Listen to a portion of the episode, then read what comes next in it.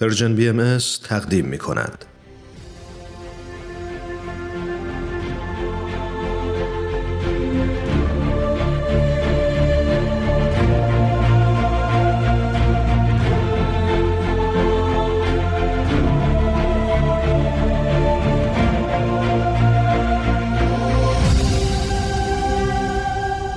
چشمه خورشید نگاهی به آثار حضرت باب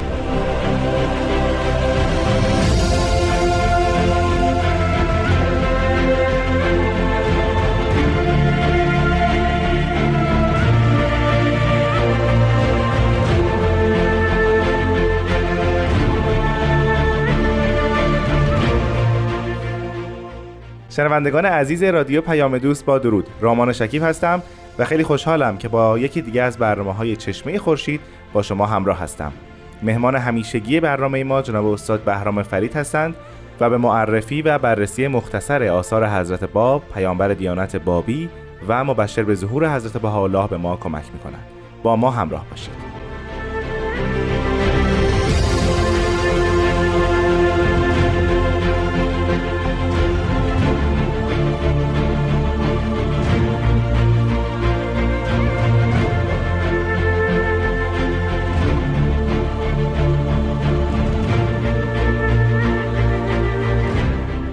جناب فرید هفته دیگر آمد و برنامه چشمه خورشید میزبان شماست. اختیار دارید؟ من هم خدمت شما و شنوندگان عزیز نهایت مراتب بندگی و عبودیت دارم و خوشحالم که خدمت شما هستم. جناب فرید ما در هفته گذشته در مورد یکی از آثار بسیار مفصل از با به نام کتاب الاسما صحبت کردیم. بله. اثری که در این هفته مد نظر شما هست آیا از لحاظ محتوایی به کتاب الاسما و اسماء الهی نزدیک هست یا نه؟ موضوع دیگری رو پی, پی می‌گیره. بله اگر اجازه بدید چون پیوستگی داشته باشه با موضوع جلسه پیش کتاب الاسما یا چهارشن بله. چون اسم دیگر اون اثر چهارشن هم هست بین بله بله. اثر است که به پنجشن مسماست به نظر می‌رسه وقتی کتاب الاسما تدوین شده مسئله اسما و اینکه افرادی مظهر اون اسما هستن اینقدر جلوه داشته که باب آمدن از اون 361 اسم 19 اسم رو انتخاب کردن تحت عنوان افراد خاص. در پنج شن حالا اون اسما رو توضیح دادن.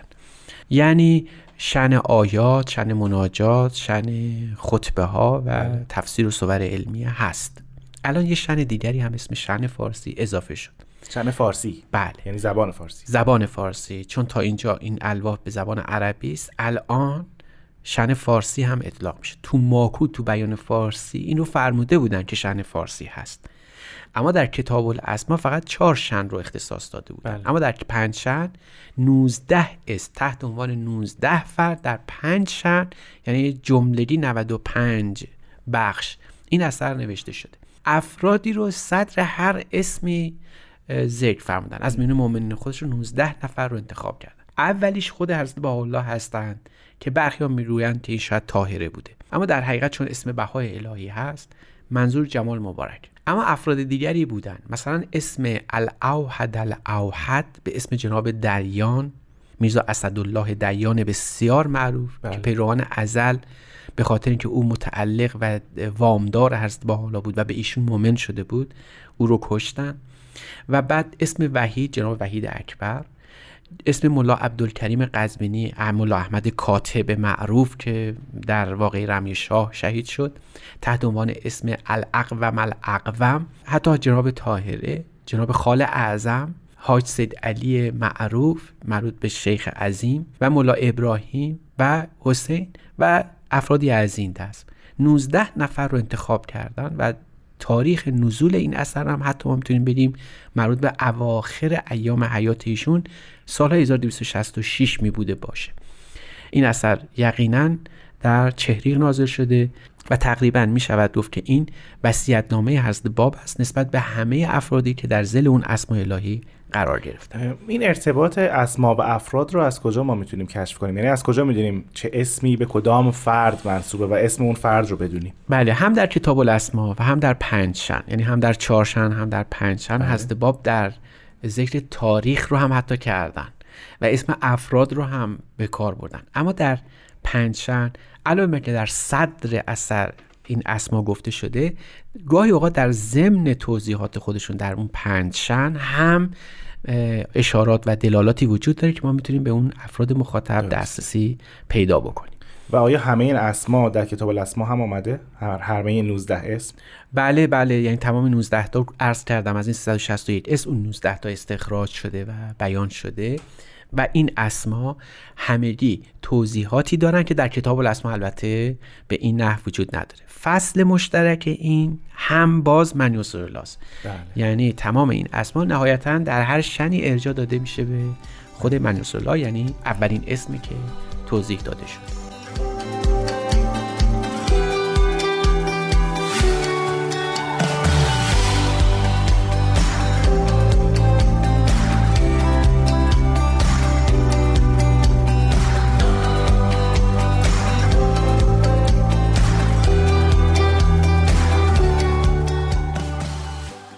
شنوندگان عزیز به برنامه چشمه خورشید گوش می‌دید. ارجان فرید در کتاب کتاب الاسما یا چهارشن حضرت باب هر اسم رو در چهار رتبه یا چهار شن شهر میدن. بله. در اینجا شما فرمودین در کتاب پنج شن شن فارسی هم اضافه میشه. این شرح هر اسم در شعن فارسی چگونه است؟ می‌تونیم نمونه از اون رو زیارت بله، بکنیم. بله. شن فارسی در واقع یک توضیح کلی از همون چهار شنی که در هر اسم گفته میشه. یعنی به عبارت دیگه بر کسی که عربی شاید ندانه و بله. بعد بخواد فارسی بدونه و حلاوت کلام رو بیشتر درک بکنه اینجا خطاب فارسی هم درش بیان میشه که در این قسمت فارسی ما بیشتر از هر چیزی با خود منوس الله سر و کار داریم. یعنی در شن فارسی اتفاقا بیشتر توضیحات راجع به منوس الله داده میشه. خب اگر ایرادی نداره بخشی از این اثر رو و همین شعن فارسی رو اینجا برامون بخونید. بله میشه به یکی از این اسما رجوع کرد و مثلا در اونجایی که حضرت باب دارن توضیح میدن که اگه می‌خواهید مؤمن حقیقی باشید داستان پیامبران رو بخونید. چون داستان پیامبران به شما تفکر رو یاد میده. فل تتفکرون نفی قصص رسوله کل ما جا الخلق رسول آخرون قد تجبو به رسول الاول. هر موقع پیامبری میاد شما پیامبر اولی. ازش محتجب میشید و از ایمان به او باز میمونید. ولی به یک باره نام ابلیس رو مطرح میفرمم. فهم ابلیس کیست؟ می‌فهمم اون کسی که از مسئله ظهور قافل میمونه و او رو درک نمی‌کنه. این که شنیده ای ابده اوسان نه این است که اوسان را ذات مقدس الهی قرار داده باشند بل به آنها مقرب بوده اند الله. مثل آنکه سکان هر ظهوری به ادلاء آن متقربند الله ببین شأن فارسی می‌خوام بگن قرب و بود چیست؟ بله. و اون بود پرستی چیست؟ اینجا باز با اون نوع الهیات بابی سر و کار داریم. حضرت باب می‌فهمم بود پرستی به این معنا نیست که تو یک مجسمه ای رو در عنوان بت بپرستی بله. و فکر کنی این نمایند این خود خداست. می‌فهمن نه خیر. بت پرستا هرگز او رو ذات خداوند نمی‌دونستن بلکه به وسیله این بت به خدا نزدیکی میجستن تقرب میجستن. و حال اینکه اونا ذات مقدس خداوند رو بود قرار نداده بودن. حالا این ممکنه در هر ظهوری اتفاق بیفته. پس بود پرستی به این معنا نیست که حتما مجسمه ای باشه یک شمائلی بله. باشه که تو بگی بود پرستی حتی ممکنه در قلب تو مفهومی وجود داشته باشه که اون مفهوم رو به وسیله اون مفهوم بخوای به خداوند توجه بکنی. حتی ممکنه در اینجا میفهمان که ممکنه یه ادلایی وجود داشته باشن که به وسیله اون به مسئله ظهور مؤمن بشید. از جمله اینجا اون حرف بسیار بسیار مهم حضرت باب و شاید حرف اصلی حضرت باب مطرح میشه که مثلا در تشیع شما می‌بینید به امامت ممکنه از مسئله ظهور محروم باشید. اگه شما بیاید امام جلیل القدر وسیع خداوند رو که او مقرر کرده به قول او خلق شده. او رو مقدم بر پیامبر خدا بدونید مقدم بر کلام او بدونید. این چیزی جز بود پرستی نیست. و این همون ایرادی است که از با حالا اصولا به جریان و حزب شیعه وارد کردن که بویی از توحید نفهمیدن. شیعیان. البته نه منظور همه شیعیان باشه. یعنی اون کسانی که معتقدن حضرت علی و سایر ائمه به چنان مرتبتی رسیدن که در زل اونهاست حضرت محمد و کلامت الله. و این نه تنها مخالفه با توحید الهی است بلکه اینو شرک از این منظر یک نوع بت پرستی محسوب میشه. حالا چرا اینو مطرح می‌کنن در شن فارسی؟ میفرمایند که این از سر حدیث که در حق ابلیس ذکر شده که بعد از احتجاب از سجده بدی اول عرض نمود به ظاهر ان الله که اف فرما مرا عبادت می‌کنم تو را عبادتی که احدی نکرده باشد تو را مثل او وحی آمد به شجره حقیقت.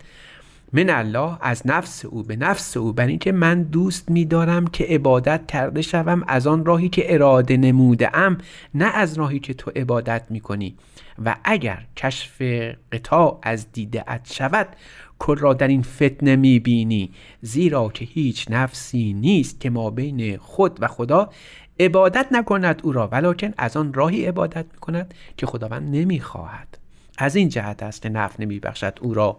از این جهت است که یوم من یسره الله دوست میدارد خداوند عز وجل که عبادت کرده شود به طاعت او.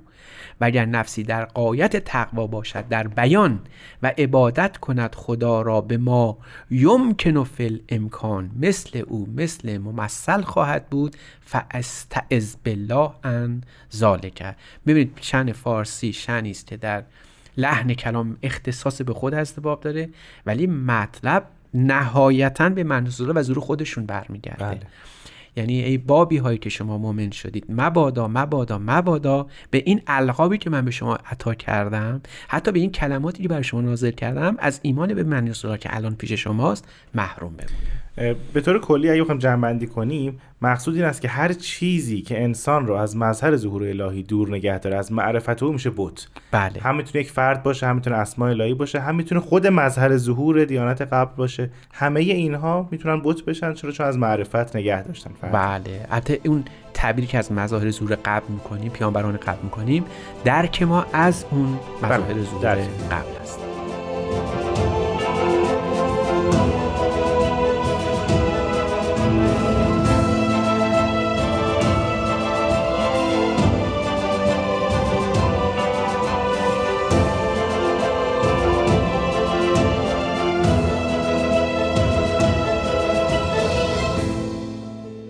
جناب فرید پیش از استراحت اون جنبندی در مورد مفهوم بود. راجع به این صحبت کردیم که حتی درک ما از مظهر ظهور هم ممکنه بوتی بشه برای ما که مظهر ظهور بعد رو نشناسیم. و بله. این فکر کنم دغدغه ای بود که در تمام آثار حضرت باب در دوره ما کوچریق مشاهده می‌کنیم. بله همینطوره. شاید اصولی ترین علت هجاب مردم از ایمان به مظهر ظهور جدید همین شیوه های بت پرستی اونها باشن و از اینجاست که شاید بشود گفت که در این اثر علما در زمینه بت قرار می‌گیرن. یعنی علما بزرگترین مانع از درک مظهر ظهور هستند بله. و در مقام بت پرستی هستند باز خودشون میفرمند بعد برای اینکه ما آشنا بشیم با این مفهوم که علما چه نقش مخربی در دینداری دارن ما رو به یک قصه باز ذهن ما رو به یک قصه ارجاع میدن که در زمیر ما که بدترین اتفاق ممکن که اون شهادت امام حسین می بوده بله. باشه در جهان اسلام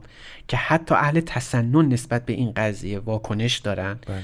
و خیلی متأثر میشن که چطور یک امتی حاضر شده نوه پیامبر خودش رو با اون جلالت با اون مقام بلند بکشه و بعد جشن بگیره ببینید حضرت اعلی با ذکر این تمثیل این واقع تاریخی چی میفرماید در ایام شهادت حجت خامس امام حسین. که آنهایی که در مقام نار برآمده به اعتقاد خود می‌خواستند که اثبات دین اسلام را نمایند و بر نور به غیر واقع کلماتی بسته بودند که قلم حیا می کند از ذکر او. چنانچه در زیارت آن می‌خوانی اشهد و انک اقمت الصلات و اعطیت الزکات الی آخر که اینها از جهت اموری بود که در آنجا نسبت می‌دادند و الا بلا مستمسک چگونه توانستند با مثل حجت خامس این نوع سلوک نمایند و حال آنکه در دین خود خوانده بودند آنچه خداوند در قرآن نازل فرموده بود و من قتل نفسا فکأنما قتل الناس جمیعا. و با وجود علم به این حکم من قبل الله و خود را مؤمن به قرآن دانستن و به آنچه در شن او از رسول الله ظاهر شده بود باز تبدیل دادن کرونات خود را به نار و در آن زمان نکردند. این حکم را در حق آن حضرت الا آنکه علمای آن زمان فتوا دادند. چنانچه در یوم عاشورا هفتاد نفر در جند نار بود که کل تلاوت قرآن می نمودند یعنی هفتاد نفر جز علما بودن بله. که در علیه حضرت امام حسین داشتن؟ می جنگیدن می‌خواستن اون رو بکشن. بله. بعد قرآن هم به دست داشتن.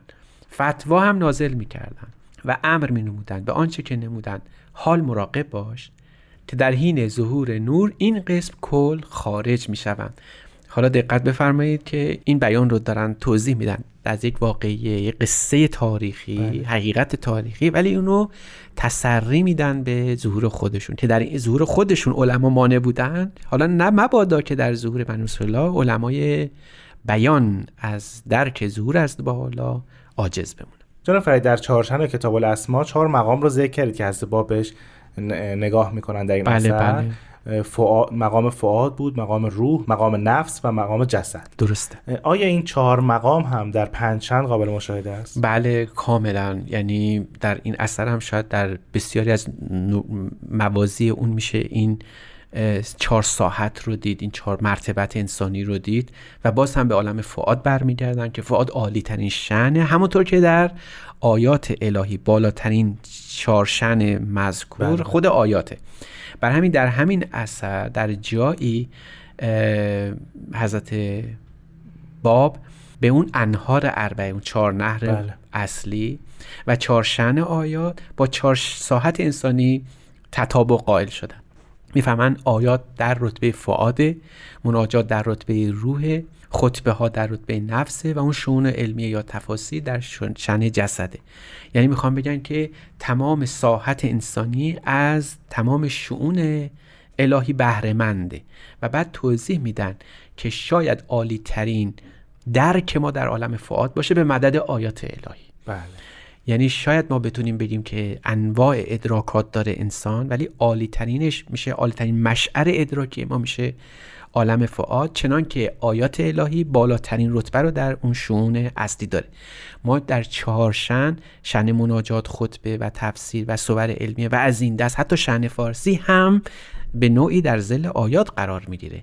پس بنابراین تمام ساحت های انسانی در روح نفس و جسدش در زل فعاد قرار می‌گیره.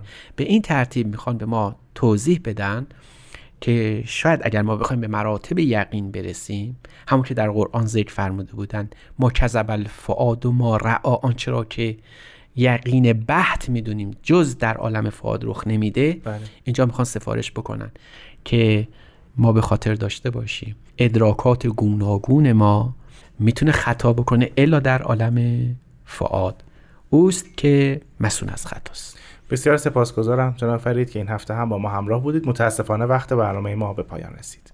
سپاسگزارم از شما و تهیه کنندگان برنامه و شنوندگان عزیز. خواهش می‌کنم عزیزان شنونده بسیار ممنونم که با ما همراه بودید تا هفته آینده. خدا نگهدار.